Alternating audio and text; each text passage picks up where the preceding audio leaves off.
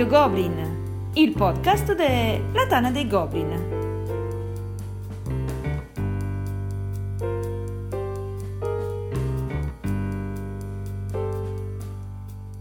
Un saluto a tutti e benvenuti a questa nuova puntata di Radio Goblin, il podcast della Tana dei Goblin. Eh, vado subito a presentarvi gli ospiti perché questa sera non c'è davvero tempo da perdere, ci aspetta una puntata davvero divertente.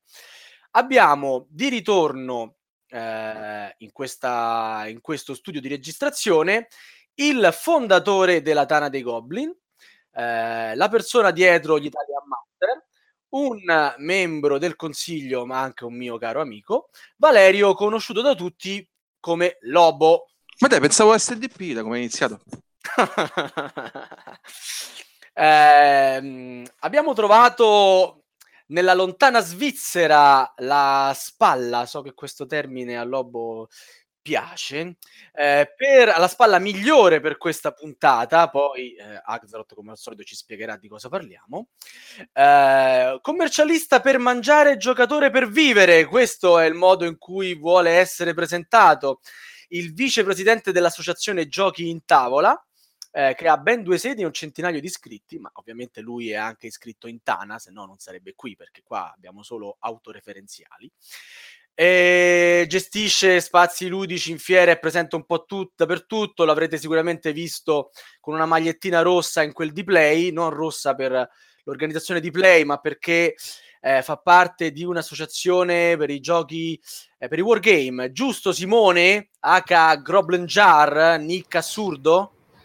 Board game storici, esatto, grazie Mittananda. Bene, l'ho sentito un po' lontano perché è svizzero, come dicevamo, e dalla lontana Svizzera internet ancora va a 56k. Marco Axaroth, di cosa parleranno i nostri due ospiti questa sera?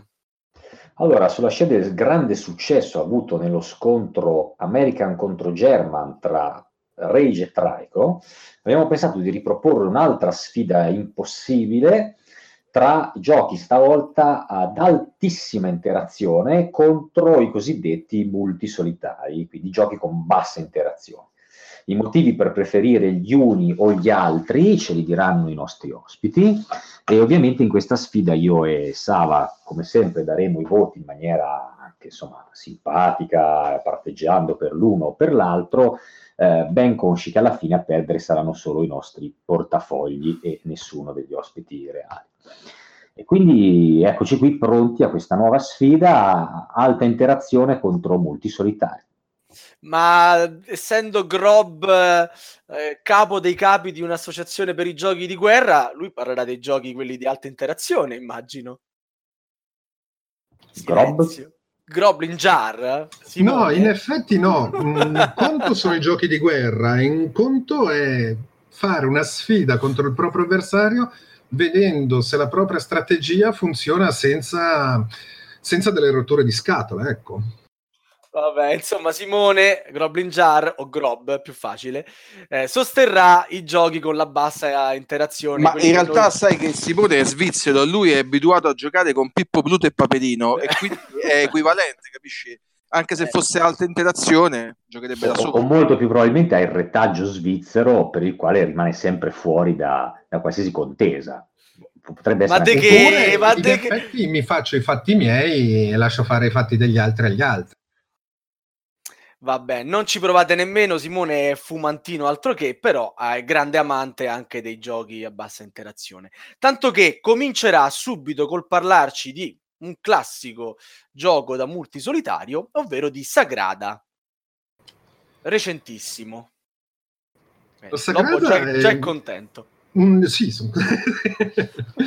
no, beh, uh, Sagrada è un gran bel uh, gioco multisolitario. Uh, alla scelta dei dadi, alla posizione dei dadi, alla gestione quindi dei, dei dadi secondo colori, numeri, ehm, pensando proprio al proprio orticello senza necessariamente ehm, guardare quello degli altri o in maniera molto, molto bassa. E, proprio un ottimo inizio per chi vuole perfezionare le proprie strategie cercando appunto di concentrarsi su quello che deve fare. Cioè, diciamo, c'è una, un display comune di dati dal quale bisogna pescare eh, a seconda del numero o del colore che può esserci più comodo per completare eh, questa vetrata, eh, questa vetrata immaginaria, e poi alla fine si fanno le somme, le moltiplicazioni e le divisioni per vedere chi ha fatto meglio, giusto? È così, no? Correttissimo, perfetto, aggiungendo anche alcuni bonus che si possono raggiungere eh, appunto con delle combinazioni Beh, geniali. Il peggio che puoi fare a chi c'hai davanti è che c'è un dado che a te non è che ti fa impazzire, ma tutto sommato lo riesci a piazzare, a quell'altro uh, gli serviva proprio tanto tanto tanto e glielo stai levando. O peggio, gli lasci un dado che lui non sa dove metterselo e gli dà fastidio. Cioè, più o meno è questo la, la, la cattiveria del gioco? No, Giustamente, come dicevi tu, si può rompere le scatole all'avversario danne- cercando di danneggiarlo prendendogli un dado che lui ha assolutamente bisogno piuttosto che lasciandogli un dado che lui non ha possibilità di piazzare ed è obbligato a prendere. Questa è un'altra caratteristica, quindi se io prendo un dado che non posso piazzare, quel dado poi mi conterà uh, come punti negativi. Però in effetti sono talmente tante le possibilità per massimizzare la propria strategia che il guardare quanto si danneggia l'avversario è proprio una delle ultime azioni, quindi bisogna proprio focalizzarsi su quanto bene si vuol fare. Chiaro. Dall'altra parte, invece. Ma lo sai che è proprio un giocone? Cioè, io veramente adesso che l'ho sentito, no? Sono proprio rapito. Io l'altra volta, che l'altra volta l'avevo un po' scherzato, ho visto anche i dati con gli angoli smussati, ho detto questi neanche il fastidio quando te li devi mettere da qualche parte. Invece, cioè, proprio è bello, eh? No, cioè, è forte questa cosa che tu hai i dati colorati, li guardi, bello, bellissimo. Sono anche trasparenti, eh?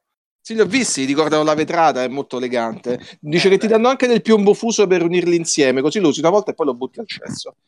No, semmai lo, lo usi, lo, lo, metti su una finestra e fa luce colorata, scusa. Del cesso. Eh, va bene, parlaci allora di questo capolavorone che metti al tuo quinto posto dei giochi con alta interazione. Dai, dai, vediamo come riesce a rispondere a Sagrada. Ecco. Allora, tu stai riferendo al capolavoro dei capolavori, immagino. Eh sì, Tyrant of the Underdark. Allora, premesso che chiaramente è il quinto e le mie scelte sono date soprattutto non perché sia il gioco più bello del mondo, ma perché diciamo sono dei giochi che uniscono varie meccaniche pur eh, avendo in comune questo fatto che ti dai molto fastidio.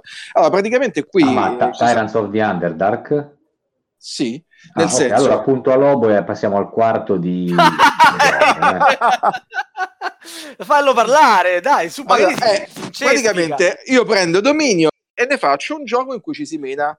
Allora, invece di esserci soltanto la parte di ti frego la carta, oddio, ah, non c'è più, adesso la volevo io, che ci sta in mille altri giochi, c'è il fatto che tu vai in un tabellone a piazzare, quindi oltre a costruire il tuo deck e a farlo girare, a piazzare effettivamente dei segnalini di controllo menando quelli degli altri, levandoli di mezzo e, e, via dicendo. Quindi diciamo che unisce appunto questo fatto che tu ti costruisci la tua cosa e quindi un po' te la canti e te la suoni quando ti fai il mazzo.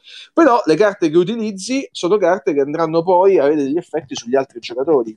Quindi è un ibrido, il tutto in maniera molto veloce, che per me è sempre un grandissimo pregio, perché quei giochi che durano 100 anni senza avere delle regole profonde non hanno molto senso. Ecco. Una domanda, come funziona il combattimento?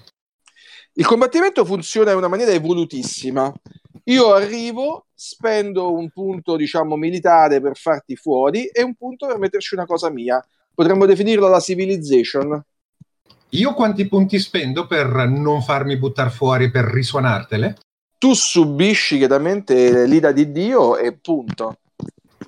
Un sacco di interazione, quindi, mamma mia ma tu puoi costruire prima la tua mossa mettendo delle opportune difese, quindi devi essere un lungimirante.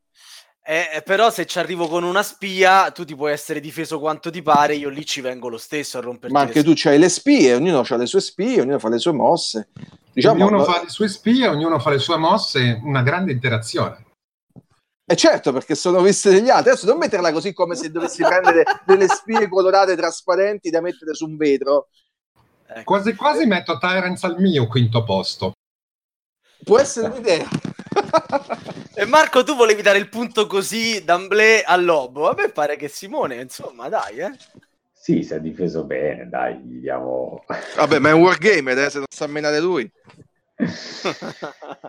sì, no, io... Allora, io Vai, vai, no, vai Marco, aggiungere che quando, quando Simone ha, uh, Groba ha citato Sagrada, a me è venuto subito in mente Azul, no? Perché poi sono usciti lo stesso anno, sono lo stesso genere, quasi un po' astratto, lo stesso peso, la stessa categoria, e, però ragazzi Azul è, è, è, spanne sopra, secondo me anche perché c'è un'interazione più, più marcata, cioè alla fine stiamo parlando comunque di, di giochi di società, cioè giochi che fai con gli altri al tavolo, altrimenti te, cioè, perdono anche un pochettino di significato. Quindi eh, capisco benissimo il, il, il, citare Sagrada all'interno di questa classifica, però secondo me qua il punto va netto a, a Lobo. Diciamo Vorrei che Lobo... aggiungere, Marco, oh, che vai. hai perfettamente ragione su Azul e non l'ho inserito proprio per quello che hai detto tu del fatto dell'interazione Uh, mentre Sadgrada è molto più solitario e mentre Azul è molto più da controllare quello che deve fare l'avversario, uh, sono due, due giochi più o meno della stessa fascia dove quasi preferisco Sagrada per il fatto del solitario multigiocatore, considerato anche la durata del gioco. Mm, la mitica frase il troppo stroppia, se dovessi andare avanti per otto ore con Sagrada, probabilmente mi taglierei le vene anch'io. Beh, ma non è che Giuda sia lunghissimo. Giusto appunto per quello. Poco, ripetuto più volte e efficacissimo secondo me. Ok. Allora, allora no, ehm, tu, stavo cercando di dire... Esattamente. Eh, devo essere onesto, all'inizio ero per Lobo al 100%, poi Simone ma un attimo tirato da sé, però Tyrant di Underdog mi piace troppo. Lobo dimostra di essere un ascoltatore assiduo di Radio Goblin perché questo gioco era già stato presentato, aveva già preso tutti e due i nostri punti. Ma che Quindi... strano, non ci ho fatto caso. Eh sì, sì, esattamente. Quindi no, vabbè, mh, mm, Sagrada vince sulla durata perché ovviamente è più contenuto e si riescono a fare più partite. Il gioco è comunque assolutamente valido.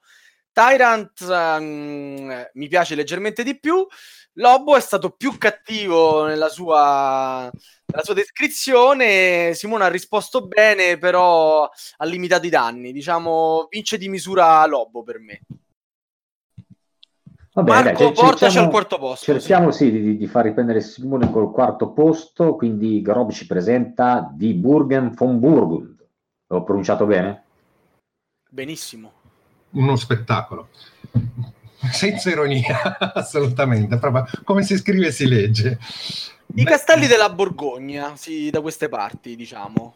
Castle of Burgundy, ognuno lo conosce sotto un'altra lingua, in effetti ce ne sono tante di possibilità. Come tante sono le planche di gioco che ogni giocatore ha, come tante sono le tessere che si possono utilizzare, come tanti sono i dadi che girano anche in questo caso per tutto il gioco. Beh, mh, mm, qui è abbastanza facile, vista la firma dell'autore Feld, dire o parlare della minestra di punti che si possono fare. È vero anche in questo caso che uno dice ah, hai vinto per fortuna perché hai fatto un punto più di me su 150 punti. Ah, vero, um, bisogna saperlo fare e anche in questo caso con una minima interazione vince chi riesce a programmare meglio, chi riesce a organizzare meglio la propria plancia, chi riesce a prevenire meglio il, l'impossibilità di pre- previsione del tiro di dadi. Mm, secondo me è un gioco senza falle, veramente pulito. Mm, scorrevole, eh, lo si legge il regolamento e si gioca, eh, è veramente, rasenta veramente il capolavoro. E Lobo, Lobo con cosa contrattacchi? Allora, certo, Poi, detta così... Eh... Volevo dire un paio di cose su Burgundy, vai. Allora, Burgund, voglio dire anch'io, innanzitutto è un, è un vigliaccone perché chiaramente Feld mi piace tanto e, e, peraltro anche il gioco mi piace stranamente. Se non fosse per quella dominante verde-marrone alla Achille Occhetto nell'incontro con Berlusconi che veramente fa un po' cagare, diciamocelo. Però per il resto, diciamo, il gioco è un giocone. Quindi devo usare per forza un calibro pesante e sia Twilight Imperium. Ma pesantissimo. Allora, adesso la discussione sull'interazione penso non sia neanche da iniziare, no? Cioè, voglio dire, è un gioco dove io ho dei pianeti, però purtroppo ho bisogno di spazio vitale, per citare una celebre frase di qualcun altro, e, e, quindi vado e meno selvaggiamente, tanto più se ho anche dei popoli aggressivi, quindi me ne do ancora più selvaggiamente. Quindi il gioco non prevede la stasi, tranne che per rari popoli, e, e, soprattutto utilizza il meccanismo di Puerto Rico, ormai si può definire così, per la gestione delle azioni. Cioè io pre- scelgo un'azione che ha un effetto su di me molto, molto forte e lo stesso effetto depotenziato sugli altri. Quindi bisogna stare attenti perché poi con la scelta della tua azione favorire anche gli altri. Quindi ci sono due diciamo, interazioni. Una è quella data dalla scelta dell'azione e una è quella poi sul tabellone dal movimento vero e proprio. L'unico difetto di Puerto Rico, ve lo dico da solo, è che è lungo. Rico? Sì, diciamo Puerto Rico spaziale. Imperium è che è lungo, purtroppo. Soprattutto Pochino. se giocato con dei riflessanti, cioè quei giocatori che stanno lì a guardarsi le miniature nella loro fantastica misura e dire cosa farò nel frattempo. E quindi sì, Twilight è lungo, però li vale insomma le sue ore. Stiamo parlando di 5-7 ore almeno per, per, a partita, almeno. Con ottimismo. E, e quando, sì, quando dico 5 intendo 4 giocatori spezzati che conoscono il gioco a menadito e non c'è bisogno di, di spiegarglielo. Ecco, vorrei aggiungere che in effetti l'interazione in questo gioco sono due interazioni grandi. La prima, come abbiamo spiegato Lobo, nel fatto di picchiarsi, poi dopo il fatto che qualcuno magari se ne stia un attimino sulle sue, cercando di far punti in altre maniere, ma quello vabbè, lasciamo perdere. Ma l'altra grande interazione è al momento della spiegazione del gioco. Ah, beh, certo, sicuramente. Ah, è, è un'impresa una... anche quella. È una spiegazione importante, diciamo, ma tra i giochi che ci presenta stasera Lobo non è la spiegazione più importante questa. Quindi, va, ti, giocati questa carta magari un pochino più avanti. Bon, avete qualcosa da dire contro il gioco del vostro avversario? Marco, volevi dire qualcosa tu? Sì, no, no, io volevo aggiungere un, una cosa su The Castle of Burgundy. Um, è, è, vero che è un, è un multisolitario, no? Eh, però a volte io ho notato una cosa in questi giochi qua, che eh, può capitare una situazione, specie verso fine partita, in cui veramente ti rubano quel dado o quello spazio azione che a te serviva a tutti i costi per diciamo, far quadrare tutta la tua strategia e quel, quel picco diciamo, di interazione a volte anche involontaria, anzi più delle volte involontaria, perché probabilmente quell'altro ha preso quel dado perché serviva anche a lui a quel punto della partita, eh, è talmente tanto più fastidioso in questo tipo di giochi che non in quelli dove questa interazione c'è sempre e spalmata in tutta la partita e, e diretta e, e, con un motivo, eh, che per quanto appunto sia un singolo semplice episodio, te, te lo ricordi poi per, per una settimana. Eh, ad esempio, ora anche tra i giochi che abbiamo provato a, su Essen, ho visto proprio nello stesso giorno eh, due giochi, uno era Architects of the West Kingdom, dove c'è un'interazione eh, diretta, anche abbastanza cattivella, che però, come dire, è volontaria e mirata, nel senso che un giocatore fa quel tipo di, di, azione interattiva che ti ruba i lavoratori e lo fa apposta per guadagnarci e tu te lo puoi anche aspettare perché va a colpire il, il punto più remunerativo, cioè dove ne hai accumulati di più. Uh, invece poi abbiamo fatto Tudor, che è un gioco dove c'è interazione, ma è diciamo, è meno, è meno volontaria, cioè un, un, un, altro giocatore ti può scombinare i piani eh, senza però volerlo, diciamo, non, non, c'è intenzionalità. E secondo me questo secondo tipo di, di, interazione è molto più fastidioso in partita che non il primo, perché il primo te lo aspetti sempre, mentre il secondo è, se vogliamo, più, più casuale. E in questi multi, multisolitari spesso e volentieri si verificano quei due o tre episodi in partita che ricadono in questa seconda categoria che sono fastidiosissimi proprio.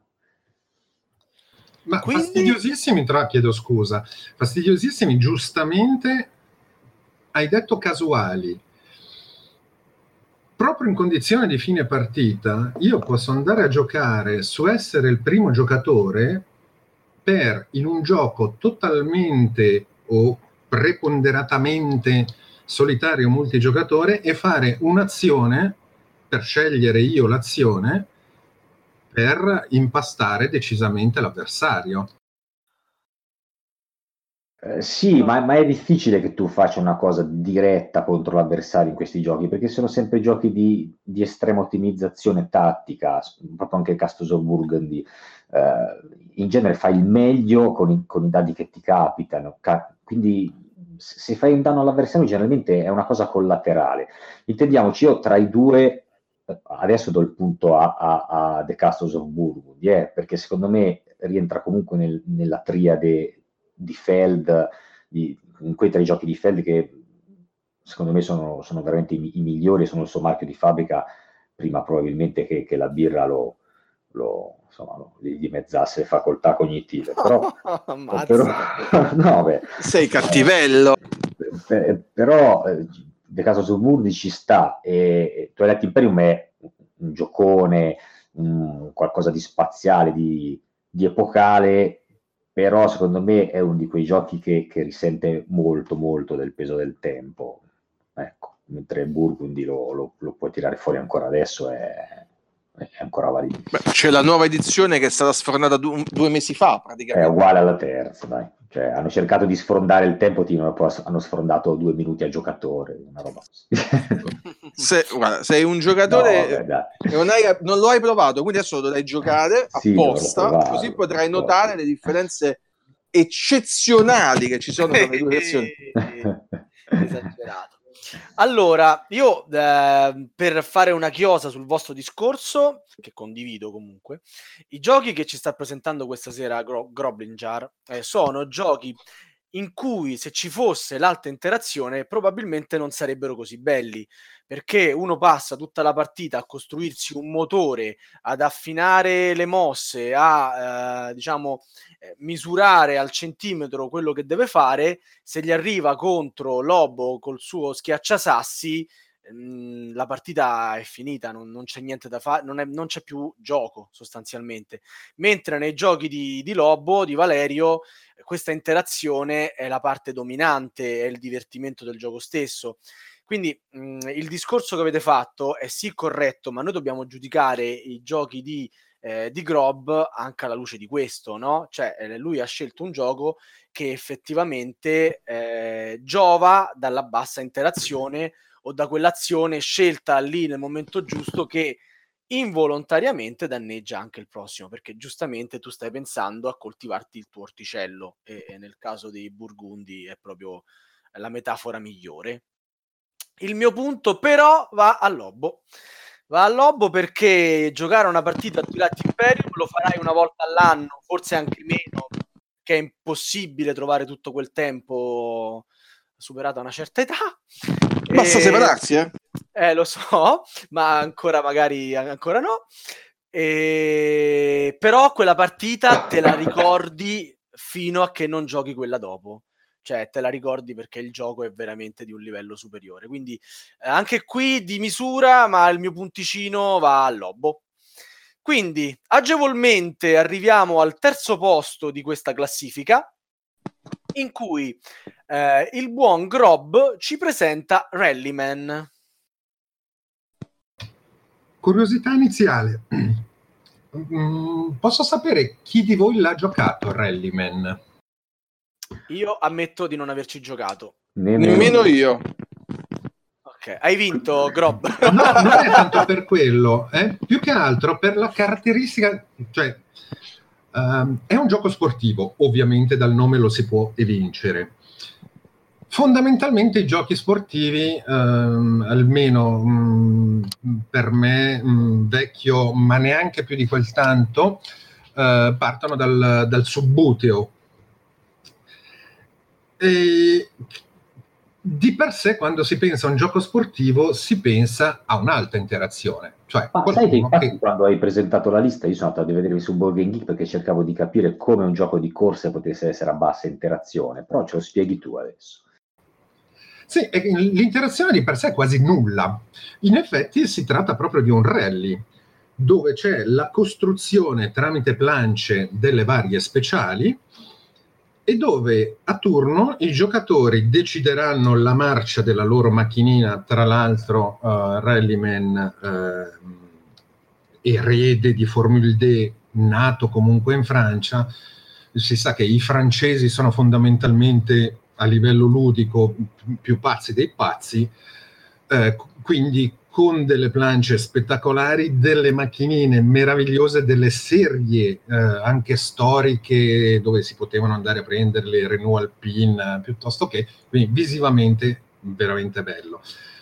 E il fatto è che, come in un vero rally, parte il concorrente, eh, si aspetta un po' e parte il secondo concorrente quindi i concorrenti non hanno nessun'altra possibilità che cercare di andare il più velocemente possibile degli avversari. A scelta delle marce, col dado che eh, si vedrà se in curva si esce o non si esce, tutto il resto, ma è una sfida tra il giocatore e il tempo, assolutamente senza nessuna possibilità di andare ad, ad ostacolare gli avversari. Ma chi parte secondo copia le mosse. No, mh, mm, cerca di massimizzare e di sperare di andare più veloce. Mh, mm, di per sé, eh, cioè non è che copia le mosse, le mosse sono fondamentalmente obbligatorie, cioè tu non entri in un tornante in sesta. Eh, quindi diciamo poi è il dado che, che dà una grossa fetta di, un po' la Formula D. risultato, come Formula D come Formula D, con la differenza che non c'è nessuna possibilità di tagliare la strada a, a chi ci precede. Ma o... quindi già Formula D è brutto, in questo manco di tagli la strada. no, Formula D è una cosa spettacolare. Ah, dico, non c'è bisogno che Marco mi aiuti nello stroncarlo. Detto questo, Formula D è un giocone. Assolutamente un giocone. Tra l'altro, scusate, faccio un racconto un piccolo aneddoto Uh, quando mh, una sera in un bar ci si ritrova in dieci persone che ci si guarda, si beve, ci si guarda, si parla, uffa, cosa facciamo, cosa non facciamo, avevo Formula D e mh, presento Formula D con le altre nove persone che mi guardano veramente male. Alla terza curva non ce n'era uno che non urlava come un invasato quando sorpassava. Formula D è un giocone Rally è un giocone perché in effetti l'interazione nel gioco non c'è, al di fuori del gioco per fare il tifo o piuttosto per commentare, ecco che è spettacolare, come in tutti i giochi d'altronde. Sai che c'è da dire che Marco, quando tu dici Formula D, dato che lui è giovane, pensa a quello nuovo, sai quella versione molto, molto sghenza per bambini piccoli che è uscita adesso con la scatola quadrata, no? Mentre noi pensiamo al gioco vero, quello con la scatola rettangolare, i 25 circuiti aggiuntivi. Ovvio. Ovvio. Pu- può essere, me l'ha fatto giocare una volta, non ho idea di, di, di che versione fosse, però ci sta, può essere. Vai, Lobo, dai, invece... No, vabbè, io... Lobo, Lobo cala l'asso in questo caso. No, perché... Questo è l'asso, perché poi c'è anche il jolly. Allora, l'asso è chiaramente Wallace. Allora, premetto che io di Wallace mi gioco qualunque cosa, comprese le cagate, tipo Mordred. Ehm, Brass, diciamo che c'è poco da dire. Allora, Brass nelle... è bello comunque, è bello nella sua versione iniziale con la grafica brutta, è bello nella versione deluxe, è bello nelle varie declinazioni che ha fatto con le mappe alternative. Lo trovo un gioco a interazione totale, nel senso se io uso la città, tu non la puoi usare nella fase 1, per esempio. Se io metto la strada qui, tu ti attacchi. Se io sono un giocatore così le- vagamente aggressivo, come Sava, per esempio, giù a ride, eh? e, ehm, uso le tue strutture per diciamo guadagnare io perché là eh, praticamente il gioco consiste nel cercare di sviluppare attività commerciali e non nelle città dell'Inghilterra durante la rivoluzione industriale. Io spedisco le mie merci usando i porti di un altro che così non può spedire sue. Quindi diciamo è proprio il gioco del cattivone. Unito a questo c'è una bella meccanica, eh, bisogna essere sempre una partita molto stretta perché c'è sempre il problema dei soldi e, e, devi, e di solito si arriva tutti molto vicini, quindi bisogna appunto pianificare le mosse anche a distanza. Lo trovo un gioco molto molto bello, grafica a parte. Ma a me piace anche graficamente, pensa un po', incredibile. Il primo? Sì, il primo, il primo. Assolutamente, rimasi con le monetine dal gioco di... No, le monetine di, di, di, Wallace sono le cose più brutte nel mondo dei giochi da tavola da, da, dall'inizio dei giochi da tavola a oggi. Non, infatti nel nuovo Brass per contrappasso ci ha messo delle fish eh, sì, eh, sì, sì. Vabbè, il nuovo Brass però è diventato un oggetto per fare palestra praticamente perché le fish pesano tipo 70 kg su ne fa 71 quindi complessivi quando è uscito Brass, un tabellone così grande, non, non, me lo ricordo in altri giochi e comunque aveva il suo fascino, su, aveva una grafica leggibilissima, aveva ancora, ha ancora una grafica leggibilissima, è un gioco perfetto. Tra l'altro hai fatto questo outing su Wallace che non puoi capire quanto mi fa piacere perché stavo cercando giusto un amante di Wallace per un altro progettino di cui poi ti parlerò. Birmingham Ma... l'hai giocato, Lobo? Sì, e? Piaciuto, a, me, a, me, è piaciuto molto. Mi è piaciuto molto, però diciamo è un gioco da culo, nel senso che ah, mi sono inventato la birra, ma in realtà sono sì, i porti. Sì, è lo cioè. stesso gioco, cioè sì, non è che cambi granché, c'è, c'è, questa birra che ha comportamento a metà tra carbone e ferro, no? Come... Sì, diciamo, ci sono un po' di cose così, però è bello, è bello. Soprattutto dato che c'è dei sistemi un po' nuovi, cioè, eh, stai facendo lo stesso gioco, ma devi pensare a nuove strategie. Sì, cioè, non puoi applicare quello che conoscevo, infatti sono arrivato ultimo. Dalla regia Elianto dà il punto a Rallyman, anzi si stupisce che noi non lo si conosca e non ci si abbia giocato. Vabbè, eh, il nostro regista è un American vero, quindi... No, ma comunque da come l'ha descritto il gioco è fighissimo. A me non ha convinto e io do un altro punto a te. Axaroth? Eh vabbè, ma su Brass, cioè, voleva vincere facile Lobo, dai. È stato piacione. Eh, beh, insomma, dai, vediamo, vediamo dopo. Secondo me Grob poi si, si, si riprende il secondo posto adesso. Va bene, va bene. Perché il secondo posto? Che succede, Marco? Eh, non lo so, sentiamo, facciamo dire da Grob cosa ci ha messo al secondo posto. Al secondo posto c'è un, uh, un filler, un giochino, un gioco, un qualcosa di inutile rispetto a mm. Twilight Imperium è un filler. Tu non sei giudice? Non ho capito. Sì, sì, assolutamente. Ah, okay, no. giudice parziale, cioè risaputo. Ma anche solo laziale basta, ma va bene. Eh, anche laziale, certamente. No, eh, parliamo di Terra Mistica. Un, uh... Posso darti subito il punto? Anch'io? Eh, ma guarda, rischi che, rischi che qui facciamo l'unplane. Comunque lascialo parlare, vai, vai. No, ragazzi, eh, no, vabbè, la, l'apoteosi della, della strategia con eh, purtroppo delle possibilità di rompersi le scatole.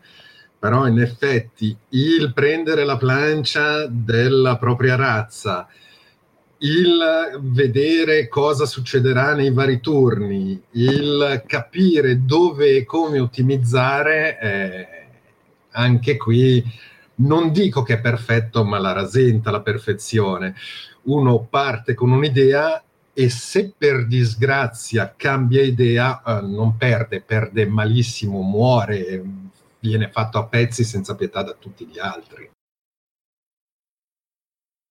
È vero, quindi è un gioco con alta interazione. no, vabbè.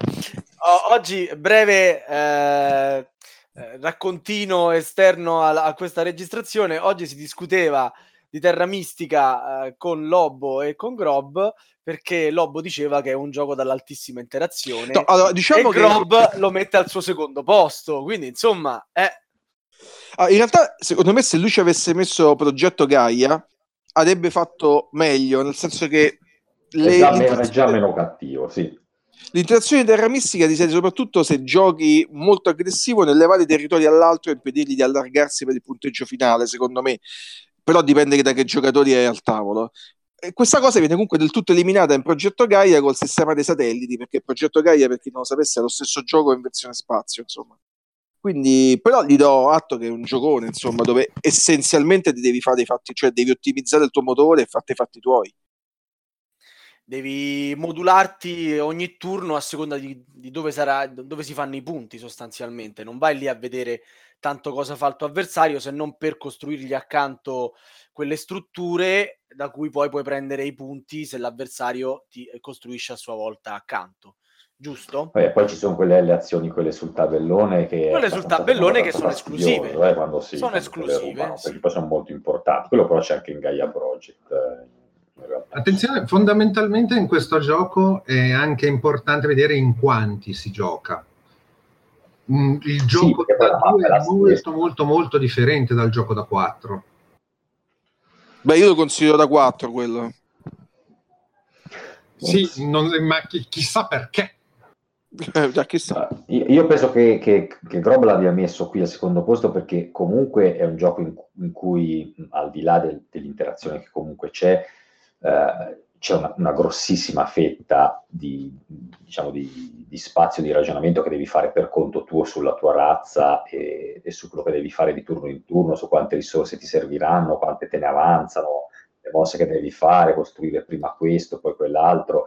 Quindi diciamo, pur essendoci l'interazione, buona parte del tuo tempo lo spendi comunque a pensare sulla tua plancia. Poi ovviamente interagisci anche con gli altri, però posso anche capire perché Rob l'abbia messo qui al secondo posto. Il cercare di guardare esclusivamente il gioco degli altri e cercare di reagire mh, mm, di solito non porta grandi risultati.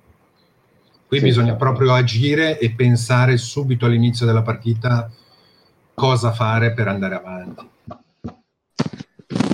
Poi qua secondo me Lobo sapeva di perdere e, e, ha, e ha buttato lì una cosa a caso e c'è un, un gioco brutto.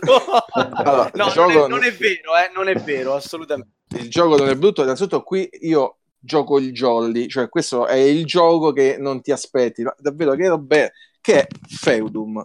Allora, innanzitutto Feudum è il gioco che ha la grafica più simile alla nota serie di cartoni animati Adventure Time, per chi la conosce, che è un po', diciamo, lisergica Feudum ha la grafica meravigliosa, semplicemente meravigliosa. Sì, è, sì, è bellissima, io lo trovo fantastica anche i pezzi, ma se la devi leggere, auguri a te. Assolutamente. Eh, detto questo, allora, eh, l'autore ha costruito questo gioco perché riteneva che tutti gli altri giochi avessero alla fine dei sistemi di vittoria preordinati e per evitare questo ed avere molte vie di vittoria ha inserito 5 miliardi di meccanismi che io dopo quattro partite ancora non ho compreso appieno, forse perché cioè, sono complicati. Comunque, di base funziona su due piani: c'è una plancia diciamo con delle città dove ci si muove, ci si mena tra i giocatori, si costruiscono le proprie città, i propri feudi che danno punti attraverso il classico sistema di occupazione del territorio. E poi ci sta eh, il sistema delle gilde, perché siamo nel Medioevo, in cui chi le controlla fa punti, ma soprattutto fa azioni che portano a, fa- a scatenare eventi nella plancia principale.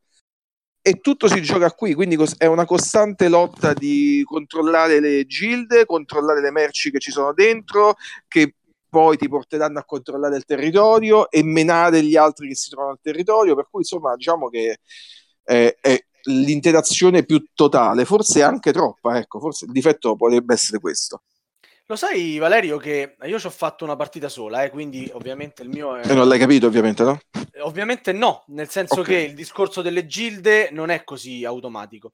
Ci abbiamo anche registrato una puntata di Aspettando Radio Goblin che chi vorrà potrà andare a riascoltare per sapere eh, quella sera al tavolino cosa ne venne fuori. Però, eh, ripensandoci oggi, ho ancora tantissima voglia, anzi ho tantissima voglia in generale di rigiocare questo gioco perché eh, mi ha colpito parecchio ma questa fortissima interazione di cui tu mi parli, io non l'ho sentita. Ora, sicuramente perché il gioco non lo conoscevo e non l'ho eh, capito al suo pieno, però ognuno che si sceglie la sua carta fra 11 eh, e poi la gioca, ormai le hai già scelte, quindi non puoi reagire a quello che hanno fatto gli altri, no? Hai una no, in quella fase no, devi, devi pianificare, però reagisci sul territorio.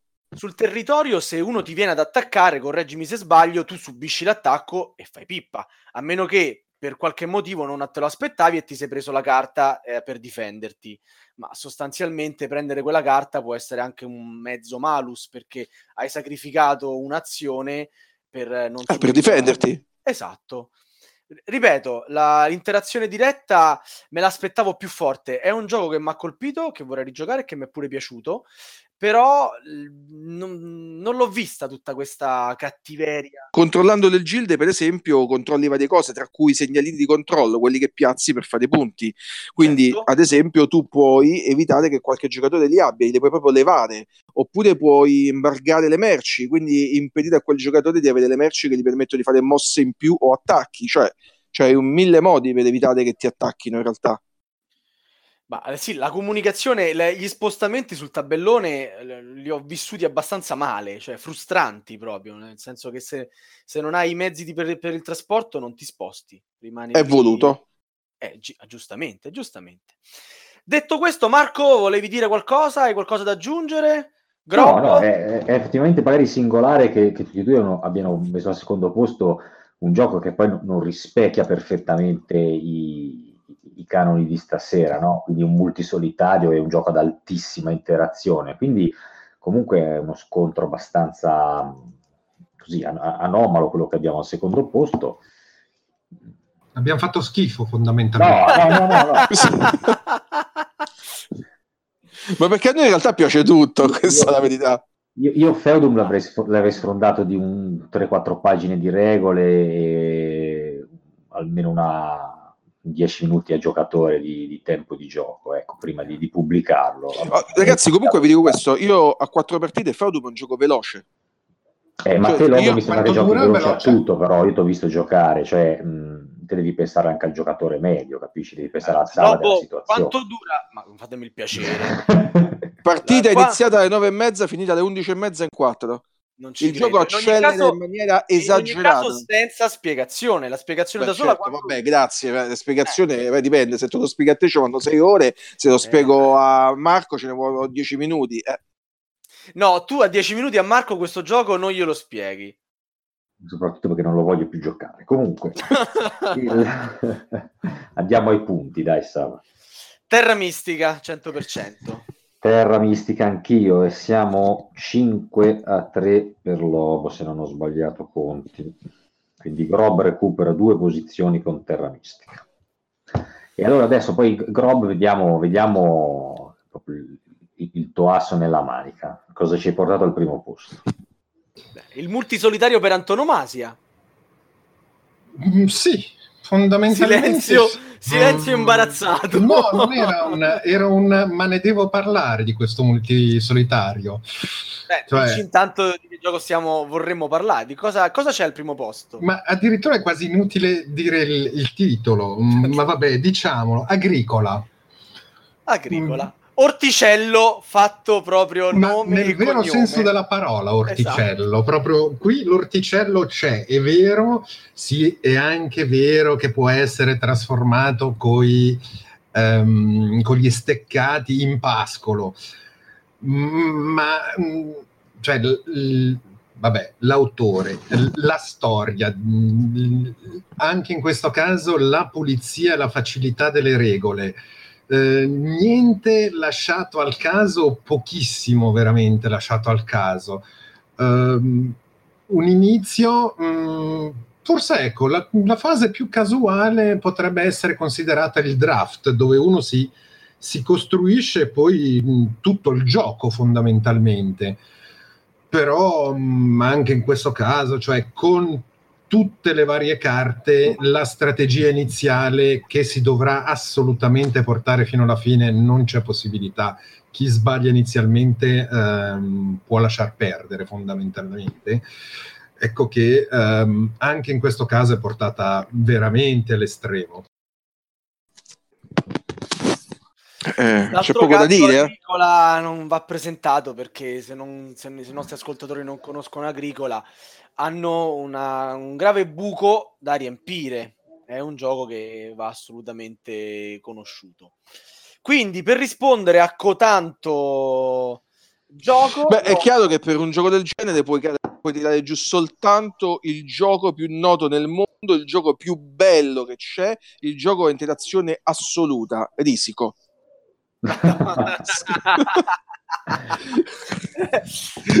perché vuoi bene ad Axaroth 10 a 5 vince Grob scherzo. Allora per me il gioco che porto è un po' particolare è Dominant Species. Specie dominanti. Allora questo per me è il gioco a interazione assoluta. In realtà ci potrebbe essere il suo diciamo embrione che dà in un certo senso però qui ognuno è una specie in evoluzione, quindi anfibi, ehm, insetti, uccelli e quant'altro, e deve sopravvivere, sopravvivere nel mondo che si sta formando. Per sopravvivere, eh, chiaramente devi eliminare gli altri, perché chi, in ogni diciamo, di terreno ci sarà appunto una specie più forte che quindi farà i punti, e le specie che invece cercheranno di arrancare per la vita il gioco si svolge appunto cercando di affossare gli altri e tenersi in alto noi, ma non si combatte in maniera diretta, a parte alcuni dati casi, cioè non è che il, è, la chiave è nell'andare a mettere eh, le pedine degli altri, ma è nel rendere l'ambiente in cui le pedine stanno invivibile quindi semplicemente farle estinguere da sé. Qualcuno dice che ci sono delle carte azione che sono molto sbilancianti, le carte azioni sono decisamente sbilancianti, ma dato che si sceglie cosa fare in ogni turno, si può evitare questa cosa mettendosi a scegliere per primi le carte, sacrificando altre cose. È tutto un gioco di scelte, diciamo, di cosa fare. Lo trovo estremamente cattivo e molto divertente.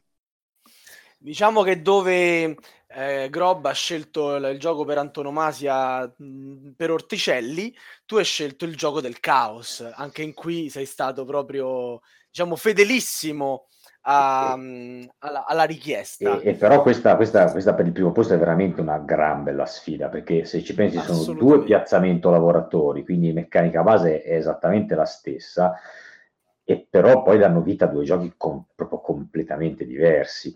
Eh, con tutto che in agricola in realtà non, per me non, non, è così vero che ci sia così bassa interazione, è vero che quella classica dei giochi eh, German, quindi compet- tut- totalmente in diretta, però anche in agricola quando ti occupano uno spazio che ti serve eh, può essere ti molto pesante.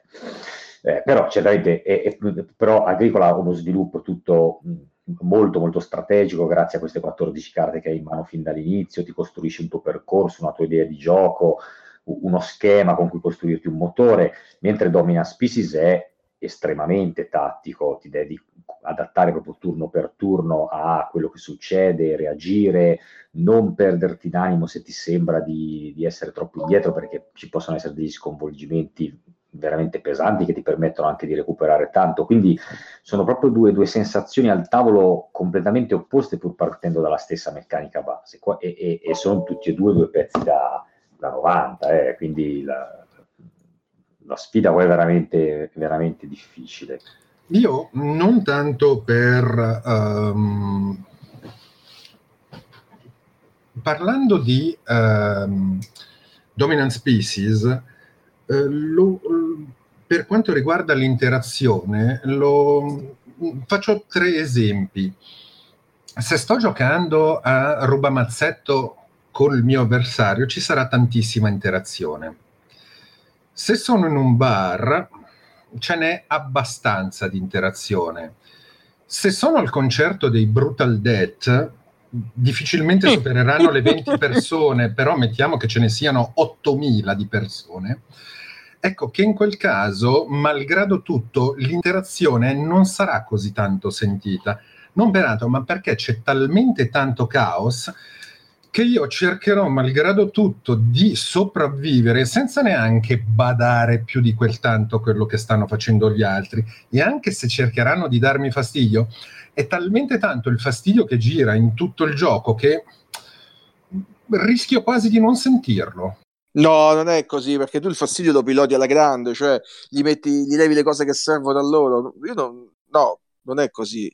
È vero che il gioco è cattivo, si muore tanto e si muore tutti spesso con le glaciazioni e con altre cose, però cioè, lì puoi colpire selvaggiamente, cioè, non è come quei, quei giochetti tristi tedeschi in cui oh, guarda ti ammazzo due cubetti, no, no io ti faccio estinguere la mappa, vaffanculo, e ti levo anche i cubetti dal gioco, così non torni. no? Puoi giocare, puoi entrare in un nuovo perché non è così cattivo, puoi, non è tipo Wallace e Joe Sim, sei fallito, muori, vai a giocare a qualcos'altro. Puoi rientrare con i tuoi tristi cubetti in un angolo della mappa e sperare che il buonismo degli altri ti consenta di sopravvivere. Scusami di averti parlato sopra. E rientra estinto, quasi estinto, perché comunque posso rientrare. Posso sperare di vincere la partita.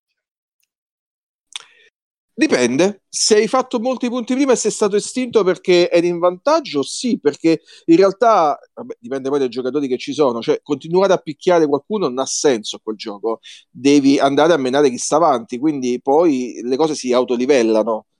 Quindi l'interazione che c'è non è così fondamentale. Beh, come lo decido io chi menare, decido dove, come, quando. Il fatto, cioè, in tutti i giochi, diciamo, di questo tipo, dove ci sono persone che si scontrano, ma anche nei wargame, andare a distruggere un giocatore che non ti dà più problemi quando potrebbe diventare magari un tuo potenziale alleato non ha senso, ma questo fa parte delle meccaniche e strategie di gioco. Cioè, io non credo che ti vedrò mai al tavolo quando, che so, stai giocando eh, Napoleone che hai ammazzato tutti i prussiani, andare a finire l'ultimo prussiano e lasciare il fianco agli inglesi che ti attaccano, insomma, no? penserei agli inglesi, penso.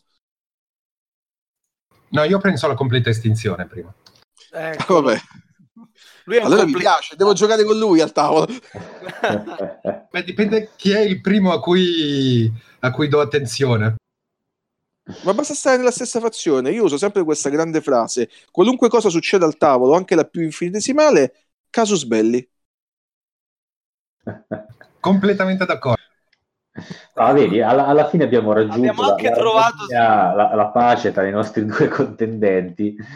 Eh, Sava, quest'ultimo punto è duro qua, eh, sono due pesi. È durissima, eh, sono due giochi bellissimi entrambi, quindi insomma eh, veramente tutti e due aderenti alla richiesta. Eh, io non ce l'avevo, specie dominanti, ma Eh, lo, so, lo so che tu vai su specie dominanti, Eh. io do il punto a Grob invece perché comunque ha portato un- un'ottima lista ed era difficile tenere testa a Lobo e quindi secondo me finiamo con un dignitosissimo 6 a 4. Beh, va bene, va bene, è stato bravo il nostro Simone. Si è saputo difendere, ha tirato fuori gli artigli, nonostante Beh, io spero che Salutaci, difendo dalla salutaci sfida. Polder. Sarà fatto. Beh, E poi ci incontreremo a un tavolo, no? Sì, quello che vuoi, dal bar al ristorante al tavolo da gioco. E quindi il domandone, eh, non può mancare anche in questa sfida il domandone finale. Semplicissimo. Chiedo prima a Lobo e poi a Grob quale gioco manca nella lista del vostro avversario? Diciamo, quale gioco al quale avreste avuto difficoltà a ribattere se lui ve l'avesse messo lì? Quindi, Guarda, secondo me, eh, per restare in tema agricolo, Le Havre. Ah, vero. Però pure le ha, vabbè, lasciamo, è, vero, però lì anche l'interazione è indiretta, ma è pesante, si sente. Beh, c'è la- lo sfruttamento dei, dei- degli edifici dell'avversario che, che è fondamentale. Però gran bel gioco, ci sarebbe stato benissimo nella tua lista, eh Simone? Io Il non vedo punto- questa grande poca interazione, onestamente, perché proprio la decisione del costruisco io, lascio costruire l'avversario per poi sfruttarlo, mh, secondo me è molto importante in questo in Le Havre. Eh, Avresti avuto il mio voto, quindi, quindi il voto va a Lobbo perché ha azzeccato anche il titolo della tua lista. tu cosa No, avresti comunque lui ha ragione. Vero, dice lui, però in realtà io sono convinto che giochi a interazione nulla, a parte l'eccellente Delliman, che da come l'ha descritto in effetti così, non ci siano di fatto. No, non, ma non, infatti non esistono. Tu in qualche modo eh, svantaggi il tuo avversario con le mosse che fai, anche solo facendo mosse migliori. Comunque, vabbè, eh, si tratta di sfumature. Grob, qual è il titolo che manca nella lista di Lobo? Guarda, paradossalmente è uno di quei, cioè dove non avrei saputo controbattere perché mi avrebbe tagliato le gambe perché l'avrei voluto nella mia lista ed è Diplomacy. eh, beh, in effetti c'è da dire che effettivamente eh, Diplomacy o il trono padre, di spade se preferisci. È il padre esatto, il padre del trono di spade. No, per pietà, non paragoniamoli. Ecco, vabbè, è un, purista, eh, dovevamo capirlo, è svizzero.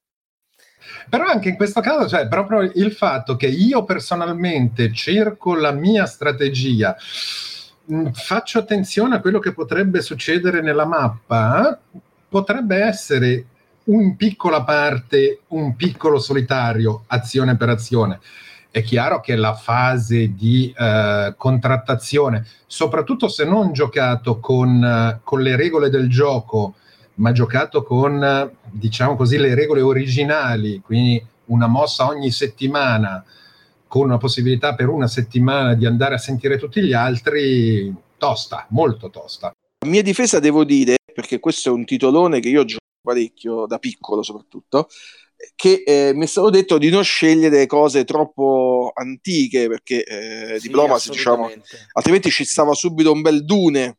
Però insomma Diplomacy è un titolone e bisogna genuflettersi alla scelta di Simone. Vabbè buona la risposta anche di Simone in effetti sono d'accordo.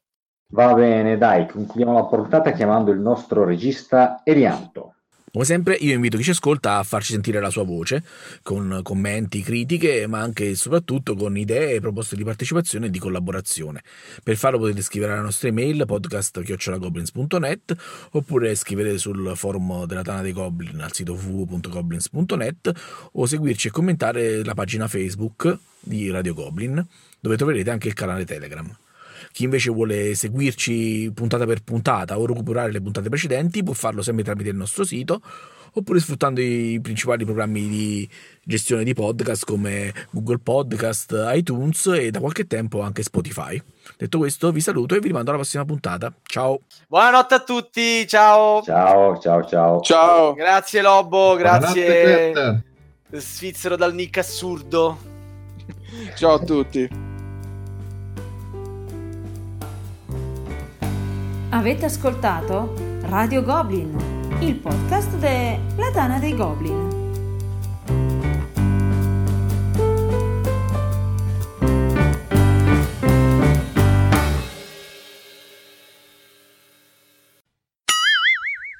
Che ho sempre creduto che si dicesse Grobniar, cioè con la... Con la ma, magari lo, ma, magari lo, dici meglio tu di me, eh? Io Sei l'unico che l'ha azzeccato in tutta la storia. Ah sì, ecco, vedi? vedi?